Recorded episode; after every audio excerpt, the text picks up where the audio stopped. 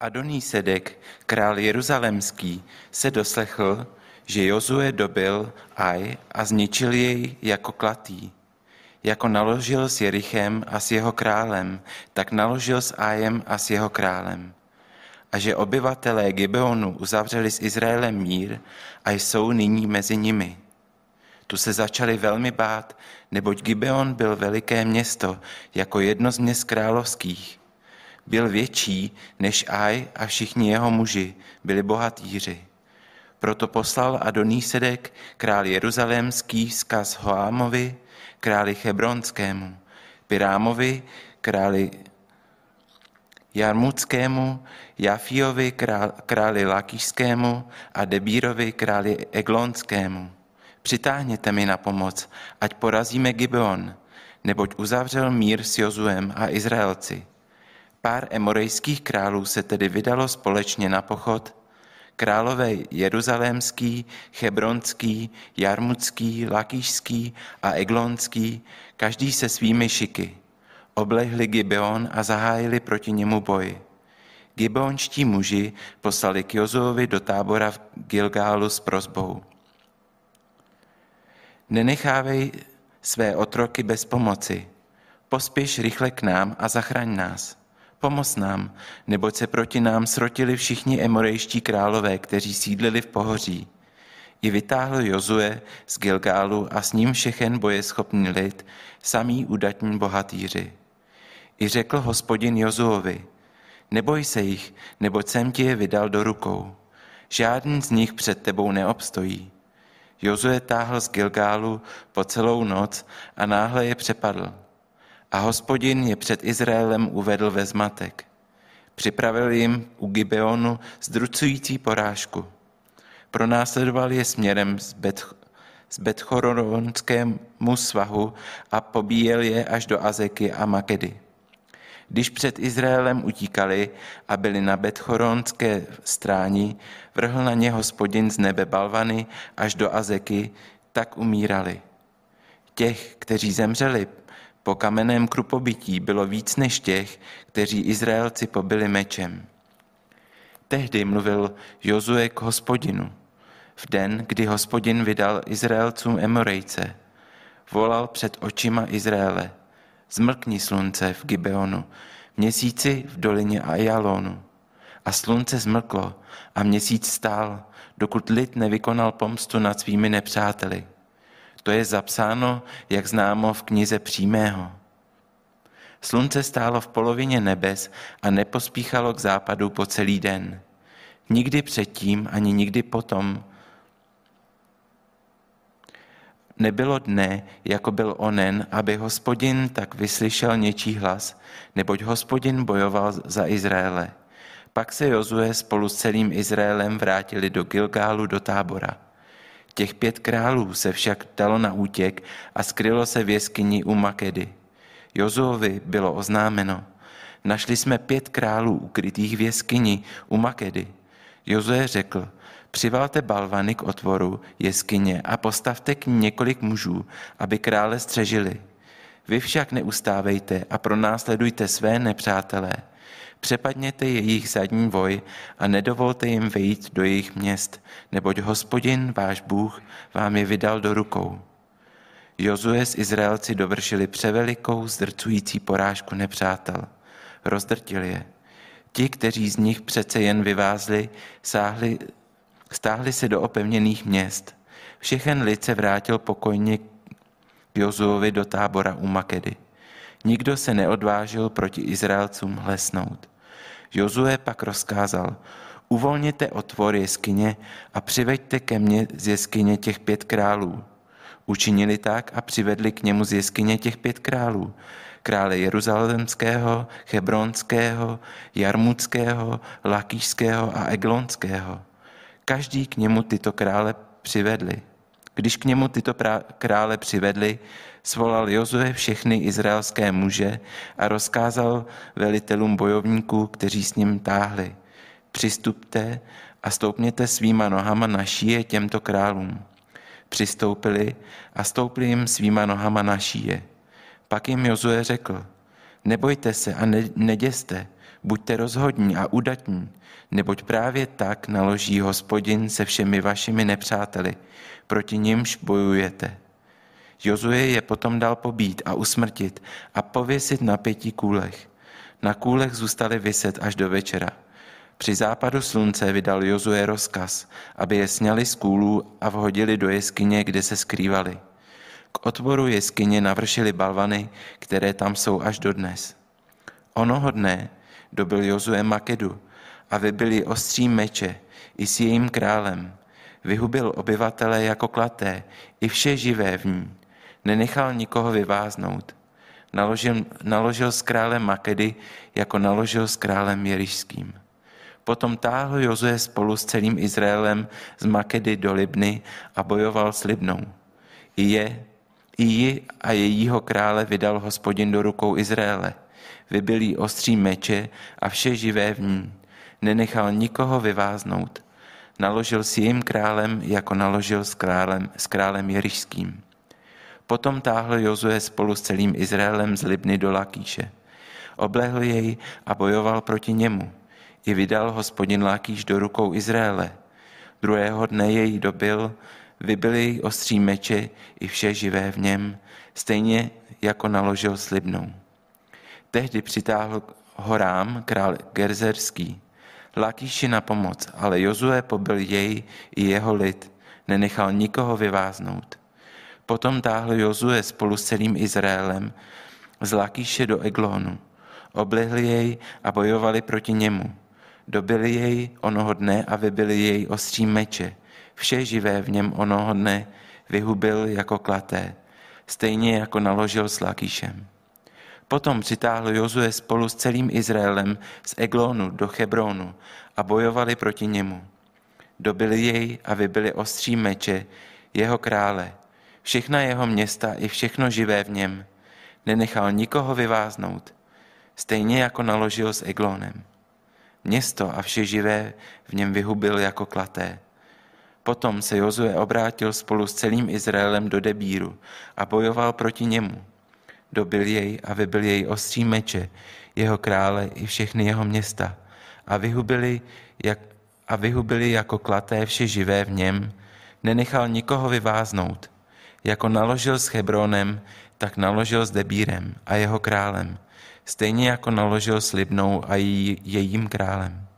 Tak vybil Jozue celou zemi, pohoří i Negeb, přímořskou nížinu i srázy a všechny jejich krále.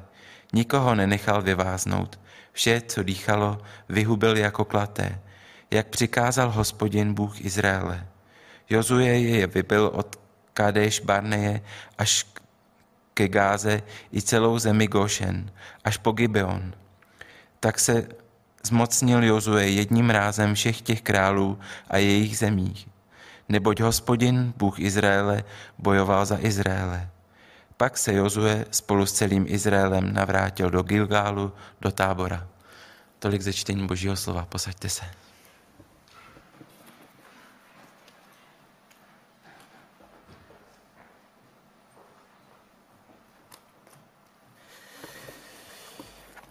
Děkuji, bratře Martine, vážím si každého, kdo si vezme tohle, ten úkol, přečíst eh, tolik veršů skutečně těžkých, hodně těžká jména, která nám eh, nejdou přes ten český jazyk, ale já věřím, že eh, si pán vždycky i skrze toto těžké čtení najde ty, kteří si na to troufnou. Děkuji.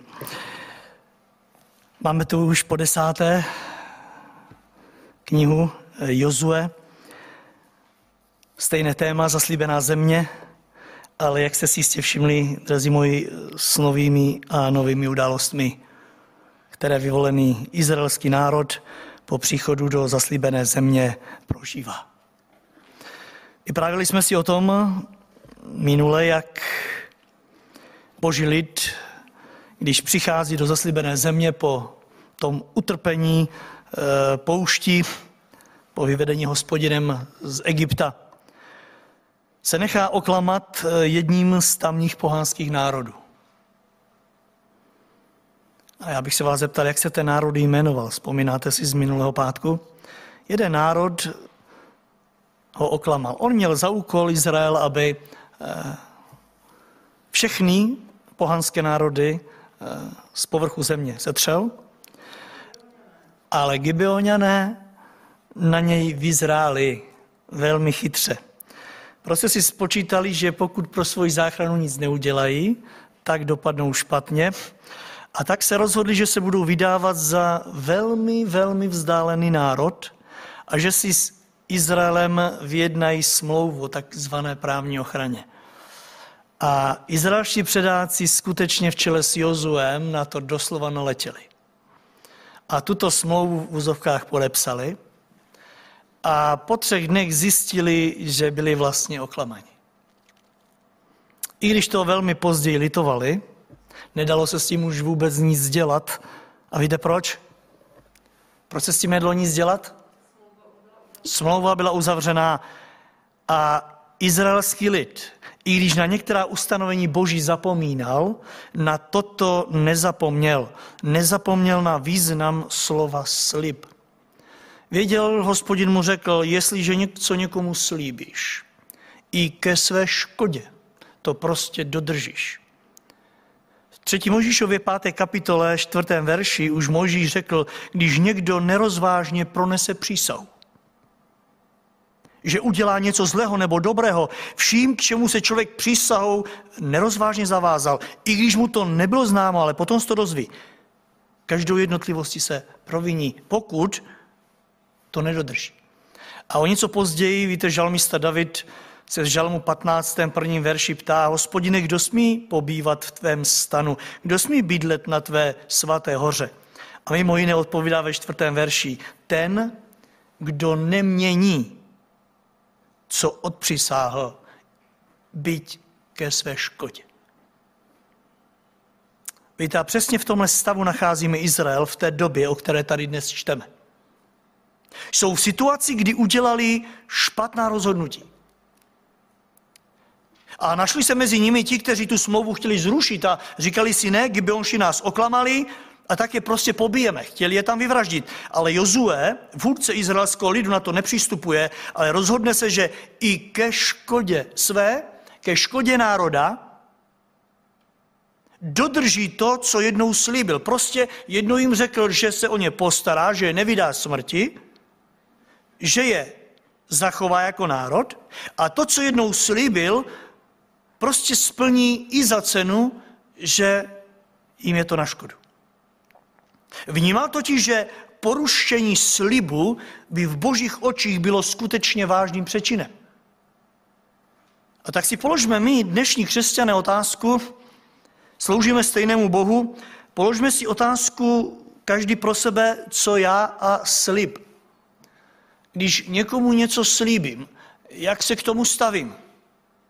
Jak moc to beru vážně, když něco slibuji? Jsme stáli v tom, co říkáme, co slibujeme? Bereme vážně to, když něco někomu slíbíme? A nebo je to pro nás jenom něco, co jsme prostě tak viděli jako slušné, Víte, zdá se mi, že i v současné době mezi křesťany sliby začínají mít hodně malý význam. Někdy dokonce nulový význam. Ne to, co vám každý křesťan slíbí, můžete brát jako hotovou věc, že to splní.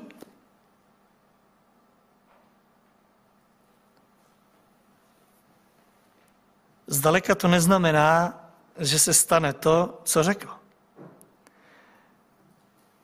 Můžete doufat, ale nemáme to jisté. Proč? Protože jsme, zdá se, zapomněli na to, že Pán Bůh bere vážně naše sliby. Jak to říká písmo, vaše slovo, ať je jistě, jistě, nikoli, nikoli. Buď to tedy uděláš, tak to slib a dodrž to, a nebo když víš, že na to nemáš, nebo z nějakého důvodu to nejde, tak to neslibuj a když, tak to neporušuj. Víte, žijeme v době a ve světě, kde se ruší i e, smlouvy, které jsou podepsané. Dokonce jsou pod razítkem a nemáte jistotu, že bude slib splněn.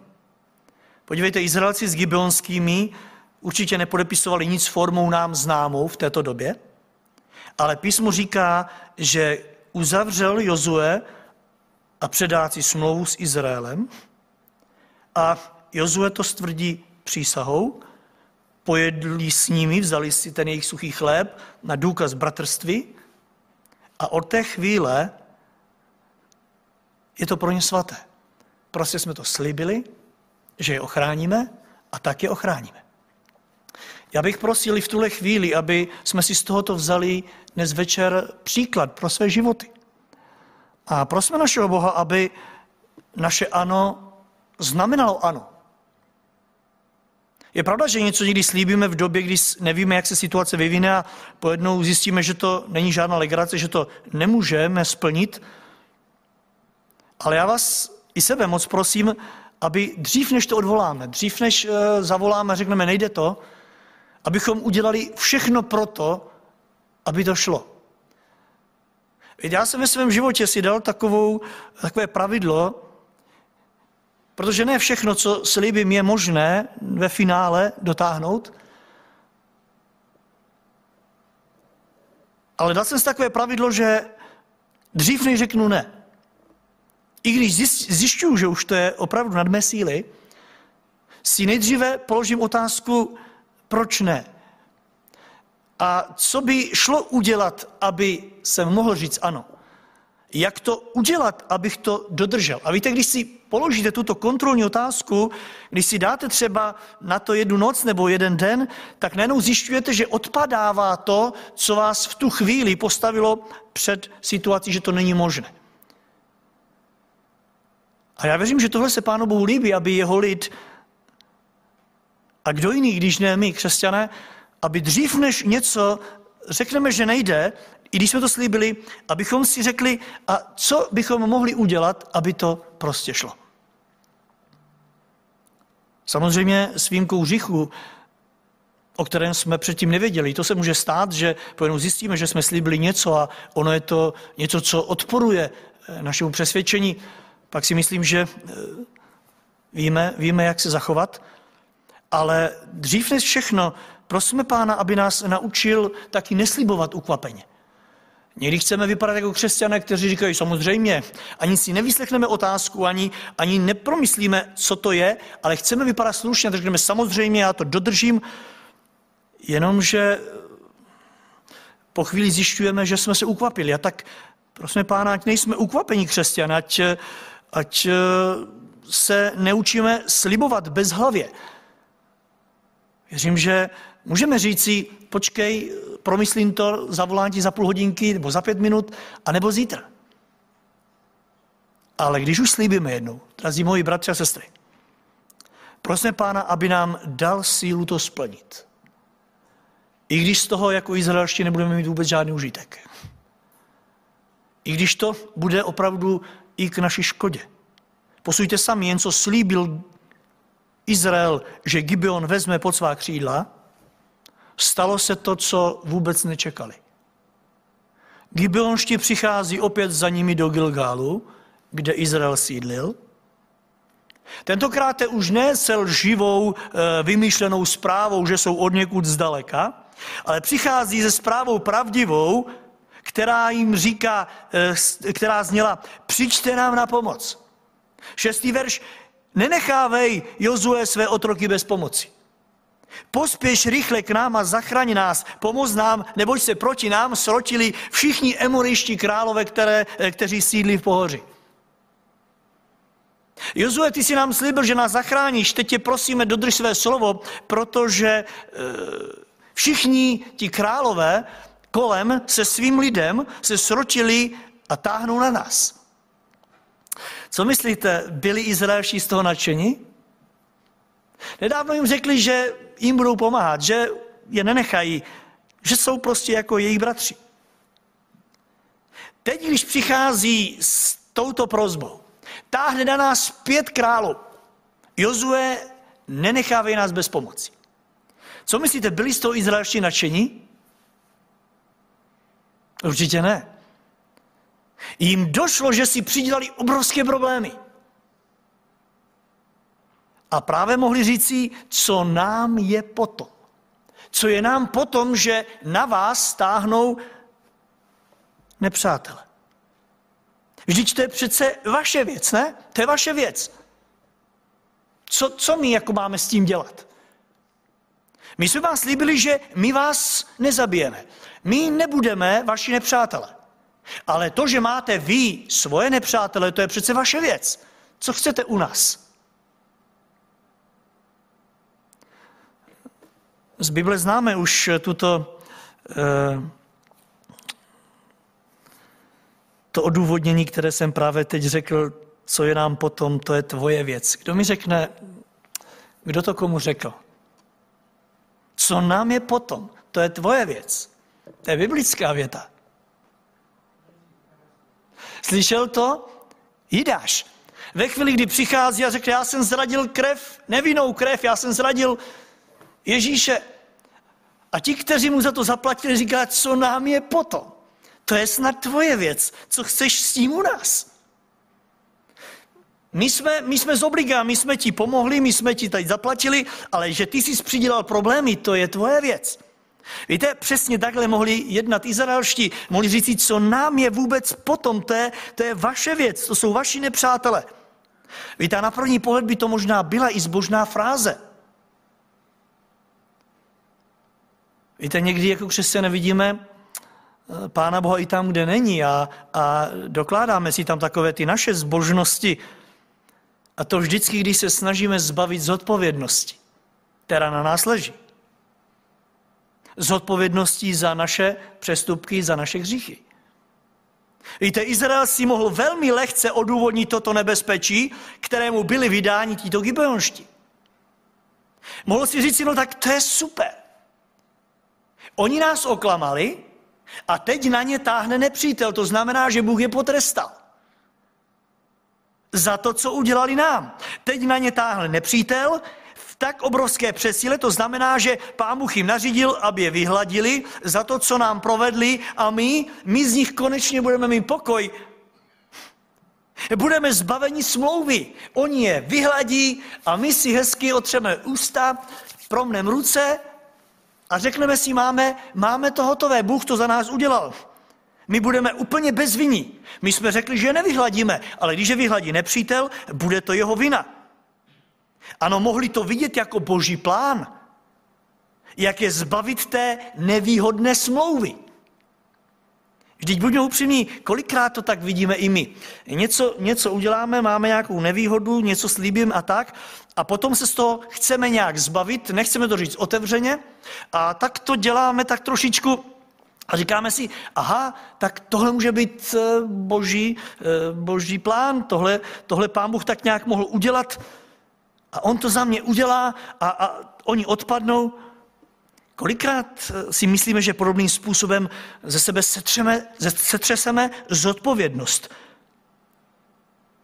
Jozue, když slyší, že oni říkají, pojďte nám pomoct, protože my jsme průšvihu, tak Jozue neříká, ne, ne, ne, to si udělejte vy, to je vaše věc, to je trest na vás. Naopak sedmý věc říká, vítal Jozue z Gilgálu, s ním všechen bojeschopný lid, sami udatní bohatýři. U Aje tam poslal jenom tři tisíce vojáků, tady říká Bible, vytáhli všichni udatní bohatýři. Proč? Protože Gibeonským jednou slíbili, že nevydej smrti a tak své slovo drží. A teď půjdeme dál v tomto ději desáté kapitoly spolu a podíváme se mimo jiné na dvě velmi důležité věci, které se vyskytují v této kapitole – a ta první navazuje na tu z minulé biblické hodiny a to je podlost nepřítele ďábla. Jistě jsme se nedivili tomu, že Gibeonské poslal, aby podvedli boží lid. Tomu je vlastní a že k tomu měl dostatek moci, jsme se též přesvědčili. Jednoduše ďábel Jozua celý vyvolený národ v Kenánu oklama.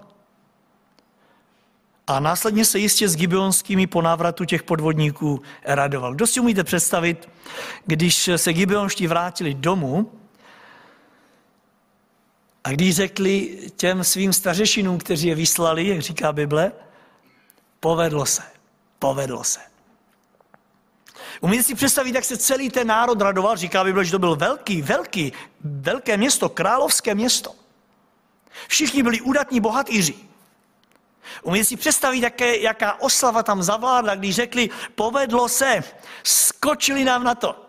Opravdu nám uvěřili, že jsme zdaleka a tu smlouvu s námi podepsali. Umí si představit, jak někteří říkali, tak to jsme si mysleli, že jsou chytřejší. Stačilo usušit chleba, stačilo prošoupat boty a ukázat jim, eh, jak jsme to z dálky pro, eh, prošoupali. A oni nám na to skočili. Umí si představit, jak někdo říká z nich, tak ani ten jejich Bůh není takový, jaký jsme si mysleli. My jsme si mysleli, že ten jejich Bůh je, je silnější, že, že to prokoukne a že jim to prozradí. Jenomže nic moc, nic moc, máme to v kapse, jednoduše ani Bůh jejich tu naši léčku jim neprozradil. A já si umím představit, jak se ďábel radoval, jak se mu to povedlo. A víte, gibeonští jasali a Bible říká, že to vydrželo tři dny. Tři dny se z toho radovali. Po třech dnech říká 9. kapitola 16. verš, že přitáhli Izraelci a zjistili, že byli podvedeni. Ale i poté Gibeonští se stali sice otroky Izraele, ale zůstali naživu a ďáblovi to stačilo, aby se mohl takzvaně vytahovat svoji moci, svoji šikovnosti. Jenomže všimněte si té jeho opravdové tváře. Dnes máme v této následující desáté kapitole před sebou pět emorejských králů, kteří se společně vydali na pochod. Konkrétně král Jeruzalémský, Hebronský, Jarmutský, Lakýský a Eglonský, každý se svými šikly, oblehli Gibeon a zahájili proti němu boj. A teď bych rád, byste spozornili. U tohoto města u tohoto názvu. Oblehli Gibeon. Neptali jste se někdy, když si čtete Biblii, proč právě Gibeon? Vždyť Gibeon byl jeden z těch jejich kamarádských kmenů. Byl to jeden z pohanských národů, který nenáviděl Izrael. A který se děsil toho, že jednoho dne tam Izrael dorazí. Jenže podívejte se na to, co se, to, co se tu dělo. Těch pět králů obklíčí právě toto město za účelem ho vyhubit. Proč ďábel pošle těchto pět pohanských národů na pohanský národ, na ten svůj národ? Proč ho nepošle na Izrael? Prozrazuje nám to úvodní část dnešní kapitoly. Adonisedek, král jeruzalémský, se doslechl, že Jozue dobil Aj a že ho zničil. Doslechl se, jak naložil s Jerichem, s jeho králem, jak naložil s Ajem a jeho králem a také, a teď poslouchejte, že obyvatelé Gibeonu uzavřeli s Izraelem mír. Všimli jste si? Proto poslal a vzkázal dalším čtyřem králům, přitáhněte mi na pomoc, ať porazíme Gibeon, protože uzavřel mír s Izraelem a Jozue. Jak, padla, jak podla ďáblova práce, že? Nejprve navede Gibeonské k tomu, aby Izrael podvedli, že jedině tak budou žít v pokoji, míru a v bezpečí. Navede je, aby odvolali se na izraelského boha, jako na toho, ke kterému mají tak blízko aby pak krátce na to proti ním poštval celou oblast, pět národů, s kterými bydleli do té doby v míru, s tím, že přece nebudou mezi sebou trpět národ, který se vmysil do přízně božího lidu. Nebo vás nenapadlo nikdy ptát se, když si čtete tohle slovo, proč ďábel nakukal všem těm národům, že zapotřebí zničit právě Gibeon? A ne Izrael. Vždyť Izrael byl tím jejich největším nepřítelem. Proč nenapadli Gibeon? Eh, proč nenapadli Izrael? Ďábel chtěl dát jasně najevo, že v Kenánu nesnese mezi sebou nikoho, kdo by jakýkoliv, jakýmkoliv způsobem uctíval izraelského boha. Podívejte se, jak je to krásně tady prozrazené. Desátém verši v prvním, eh, desáté kapitole první verš. Tím největším důvodem obyvatele Gibeonu uzavřeli s Izraelem mír, říká tento král ostatním.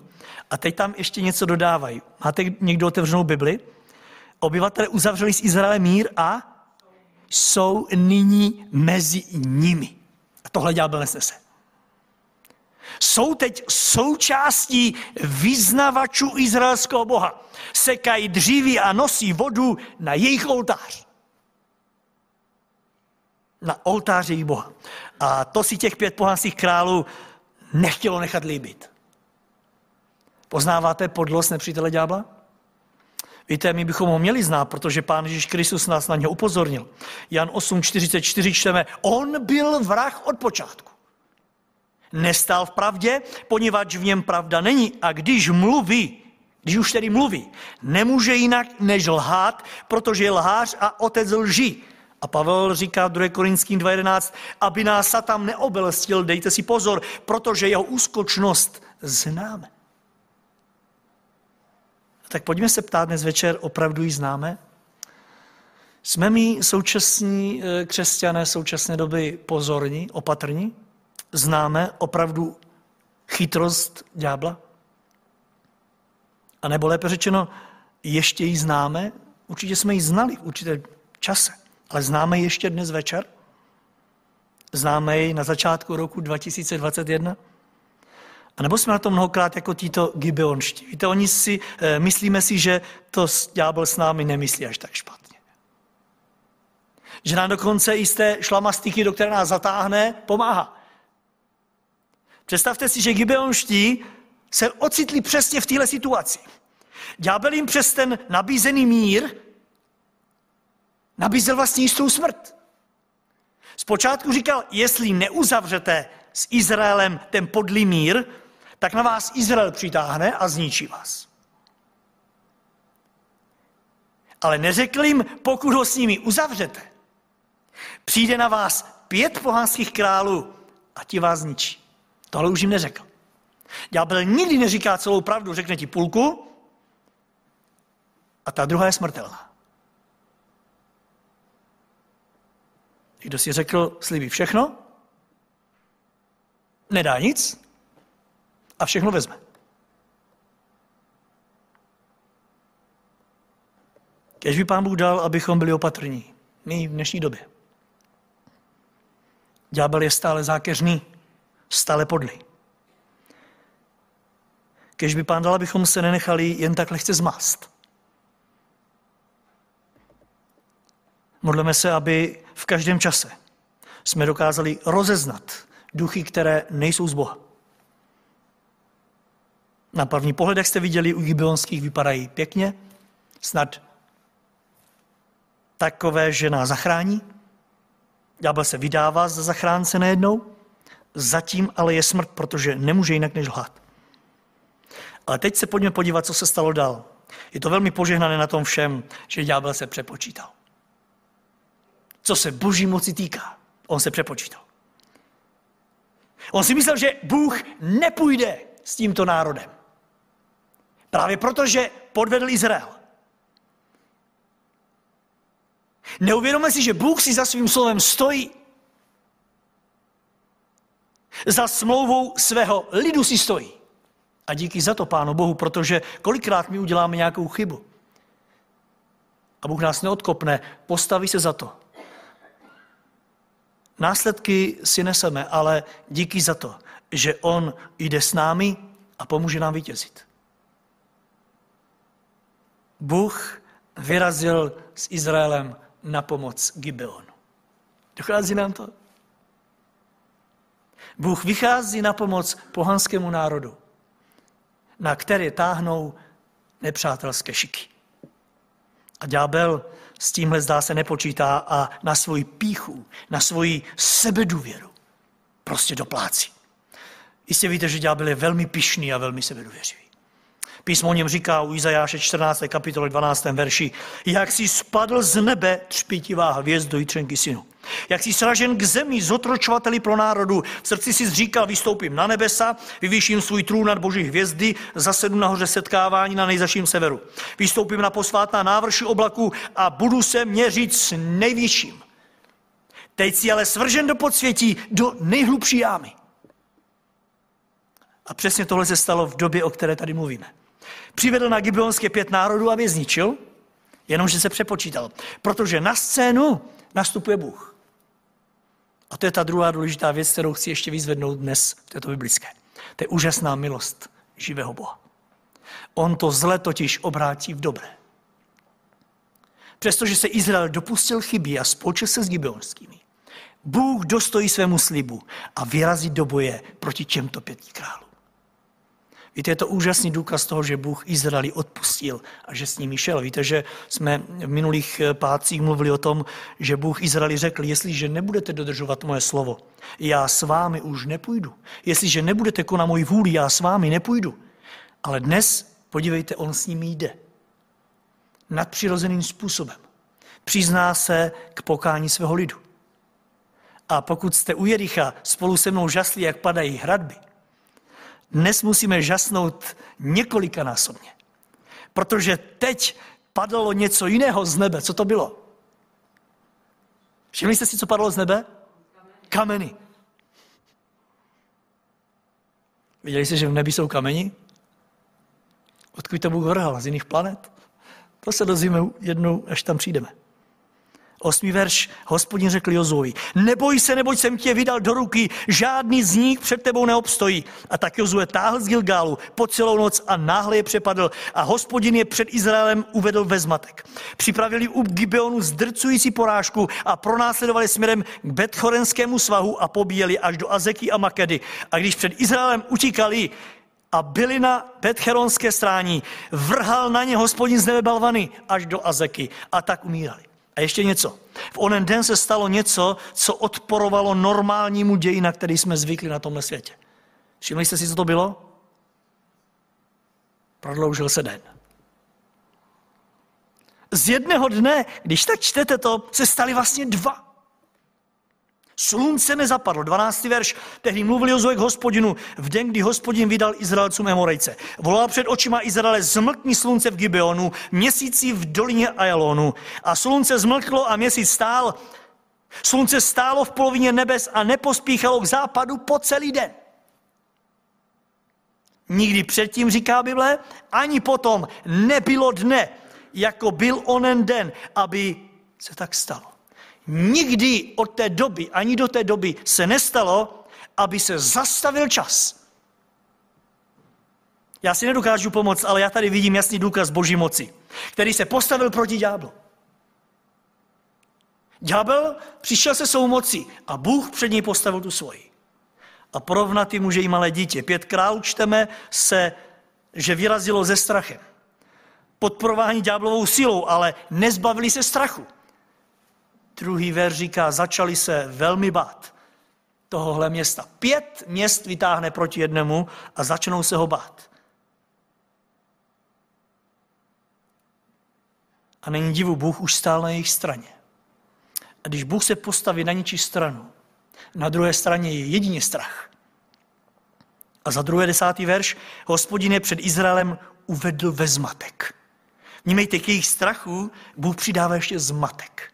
To znamená, že jeden nevěděl, co dělá druhý. Napadali sebe sama a do třetice z nebe padali kameni jako kroupy. Nebo říká to písmo jinak? K čemu to připodobňuje? Druhá část 11. verše. Těch, kteří zemřeli po kamenném krupobyti, bylo více než těch, které Izraelci pobili mečem. A aby toho nebylo málo, tak ten den prostě neměl konce. Už si jistě nepřátelé přáli, aby nastala noc, aby se dokázali schovat, aby ukázali utéct, jenomže den nekončil. Bůh dal jasně najevo, že On je pánem dne, On je pánem nocí, On je pánem celého světa.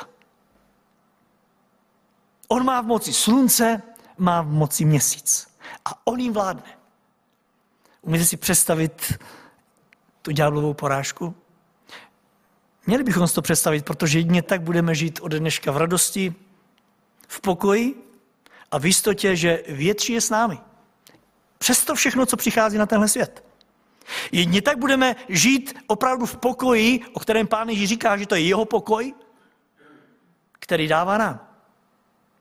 Izrael byl plný nadšení, oni totiž byli svědky něčeho, co už říká Bible se nikdy neopakovalo. 14. verš, nebylo předtím ani potom dne, jako byl tento. To je zkušenost s Bohem, kterou člověk udělá. Však posuďte sami, ďábel se musel dívat na to, jak Izrael všechny národy porazil jednou ranou.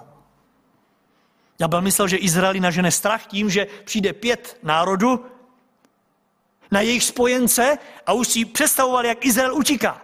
Jenomže on jim tím úžasně pomohl. Jozue nemusel za nimi jednotlivě. Oni přišli všechny na jedno místo. 42. věř říká, že tak se zmocnil Jozue, a teď tam používá to slovo, jedním rázem všech těchto králů a jejich zemí, protože Bůh Izraele bojoval za ně. A že jich nebylo málo, byl to celý jich Kanánu.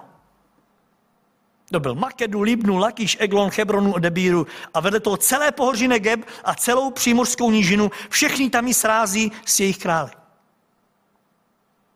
A teď tam Bible vkládá ten uh,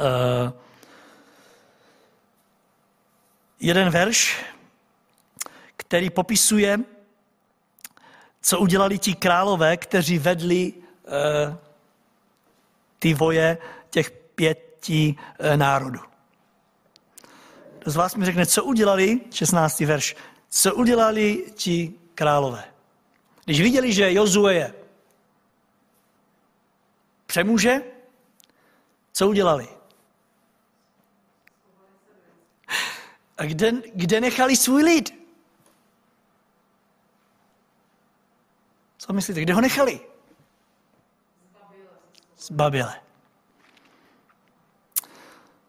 Víte, schovali se spolu.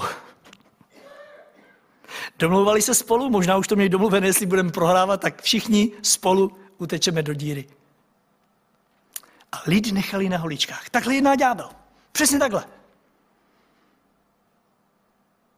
Pán Ježíš u Jana 10.12 říká, že nájemník, když přichází vlk, tak nechá ovce a uteče. Přesně takhle udělali oni. Nechali svůj na holičkách a všichni se uchylili do jeskyně a tam se schovali a říkali že jsme bezpečí. Lida umírá. Nejedná ďábel i dnes takto? E, nevzbuzuje ve mně a v nás takovéto, ale tak hleď si sebe a nech ostatní. Co, co ti je do ostatních? Hlavně já. Víte, dočetl jsem se dneska, možná jste taky četli ve zprávách, jak v Kanadě eh, bohatý mm, mladý manželský pár, opravdu bohatý, eh, výdělek za jeden rok činí 770 milionů korun. Si nemůžeme představit. Vydělali za týden. Když zjistil, že je možné, eh, že, když zjistil, že není možné dostat vakcínu, o které tak se hodně mluví teďko, nějak eh, v čase, eh, teď eh, urychleném, tak se vmysil mezi, nechal letecký, odletěl někam do odlehlé komunity domorodců, vmysil se mezi zaměstnance jakéhosi motelu a využil přednostní právo jako, jeden z, jako jedni z těch zaměstnanců. A, a měli radost, že, že získali teda tu vakcínu takhle podvodně. 770 milionů korun za rok výdělek ale potřebovali udělat tuto věc takovýmto podlým způsobem, aby předběhli ti ostatní a zajistili si život, když takhle řekneme. Přesně tihle králové nechali všechny ostatní být, hlavně, že my jsme v jeskyní, ostatně ať umírají. Přesně tohle to je ďáblova taktika. Jenomže Jozue dostane informaci od svého lidu, a z té jeskyně vyvede. A čteme, že všem králům šlápli naší, což byl symbol vlády vítěze nad zajaci. A následně pobili. A pak, pak čteme, že se celý Izrael vrátil do Gilgálu. Mějte na to místo, kde uctívali Boha za vítězství a tam se radovali. S božím vítězstvím, které si nezasloužili, ale které obdrželi z boží velké milosti. A je tu závěr dnešní biblické a v něm to nejdůležitější, co si s vámi chci položit. Otázka, co předcházelo tomuto největšímu vítězství všech dob. Co musíme udělat, abychom si byli jistí vítězství? Co předchází tomu, po čem můžeš stejně jako Jozue říci, byl to úžasný den, den, jaký jsem nikdy nezažil. Prožil jsem krásný den. Izraelci prožili den, který nikdy se od té doby neopakoval. Co tomu předcházelo? Na první pohled sedmý ver říká, že asi nic. Jozue vytáhl a s ním všechen lid a hurá na nepřátele. Jenomže když čtete tu kapitolu pozorně, tak nacházíte v 8. verši. I řekl hospodin Jozuovi, 12. verš, tedy mluvil Jozue k hospodinu. Dochází tam k úžasnému jednání. Vidím tam Jozua klečet na kolenou s vroucí modlitbou a prosí Boha, jak dál, hospodine, jak dál, co mám teď udělat.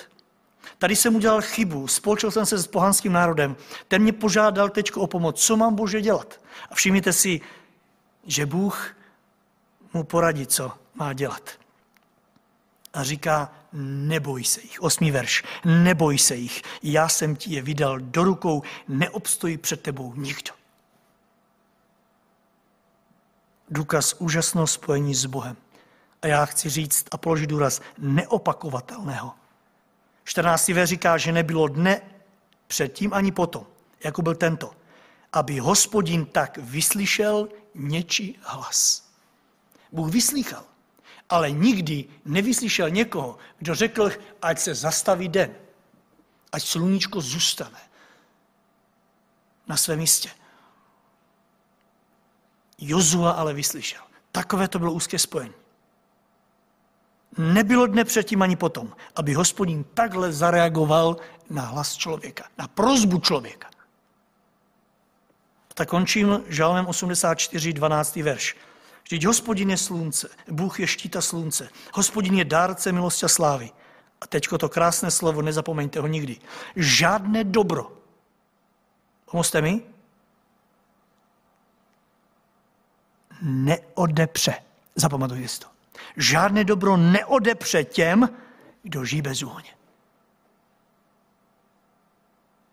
V případě Jozua dal slunce a měsíc do služeb svého vyvoleného lidu. Představte si, Jozue poroučil sluníčku. Nezávidíte mu tak trošku? Říkáte si, Jozue, člověče, škoda, že se nebyl na tom místě? Já vám chci říct, že není co závidět, protože my jsme na tom ještě lépe než Jozue. My novozákonní lid jsme na tom lépe. Nám dal Bůh Otec do služeb svého syna. A jeho syn nám poslal Ducha Svatého. Bůh je v nás, je nám denně k dispozici. Ježíš Kristus za nás zemřel, dal se nám do služeb. Vstal kvůli nám z mrtvých. A v tuhle chvíli oroduje za nás. A co řekl pán Ježíš? Když odcházel, já s vámi jsem. Ne budu. Já jsem s vámi, já jsem vám k dispozici. A to až do skonání světa. A tak, bratře a sestry, chtějme to domyslet a chtějme to i náležitě docenit, abychom také za to uměli náležitě děkovat. Amen.